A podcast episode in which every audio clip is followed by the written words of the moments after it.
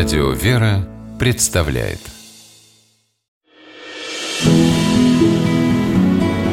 Имена, имена милосердие. В начале 20 века хабаровские гимназисты, затаив дыхание, ждали каждую посылку из книжного магазина братьев Пьянковых.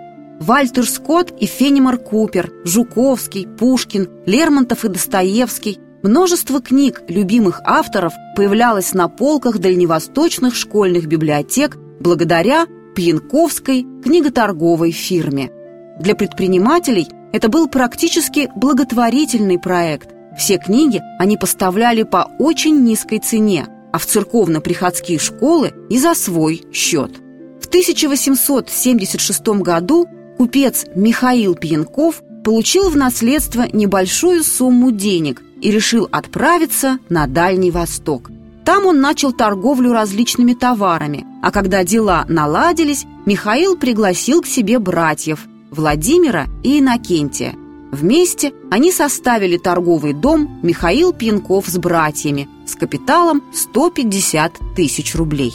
Предприниматели занимались еще и производством, приобрели Павлиновский винокуренный завод, Уссурийскую стекольную фабрику, кирпичный завод в селе Никольском. Заработав немалый капитал, Пьянковы считали своим долгом развивать и облагораживать Приморский край.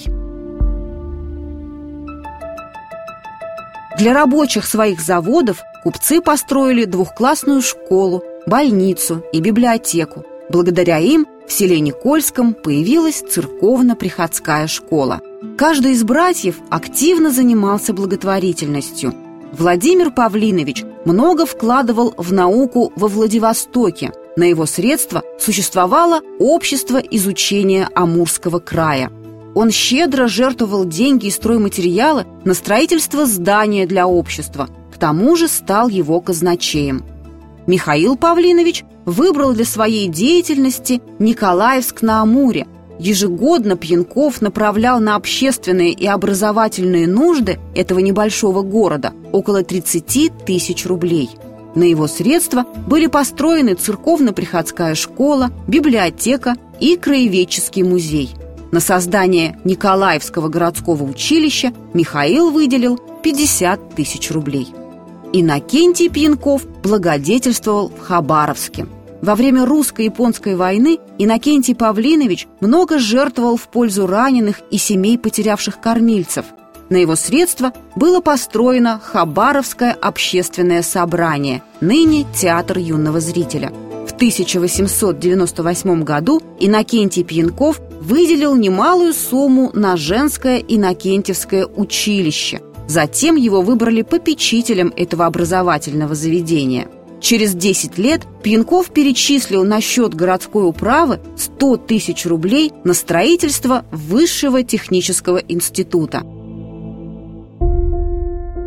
Иннокентий Павлинович считал своим долгом жертвовать на ремонт и украшение хабаровских храмов, состоял в Хабаровском церковно-городском попечительстве.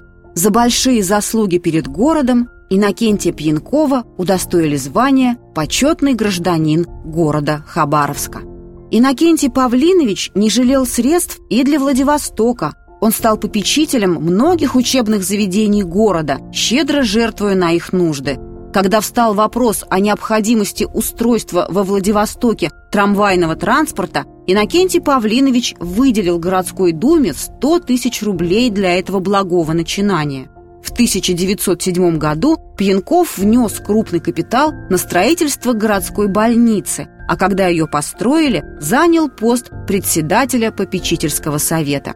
После революции имущество Пьянковых было конфисковано, некоторым из них удалось выехать за границу.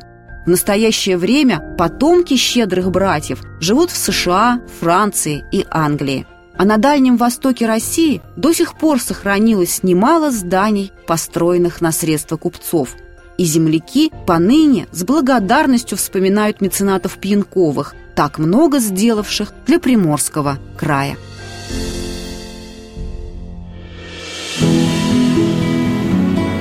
Имена, имена милосердие.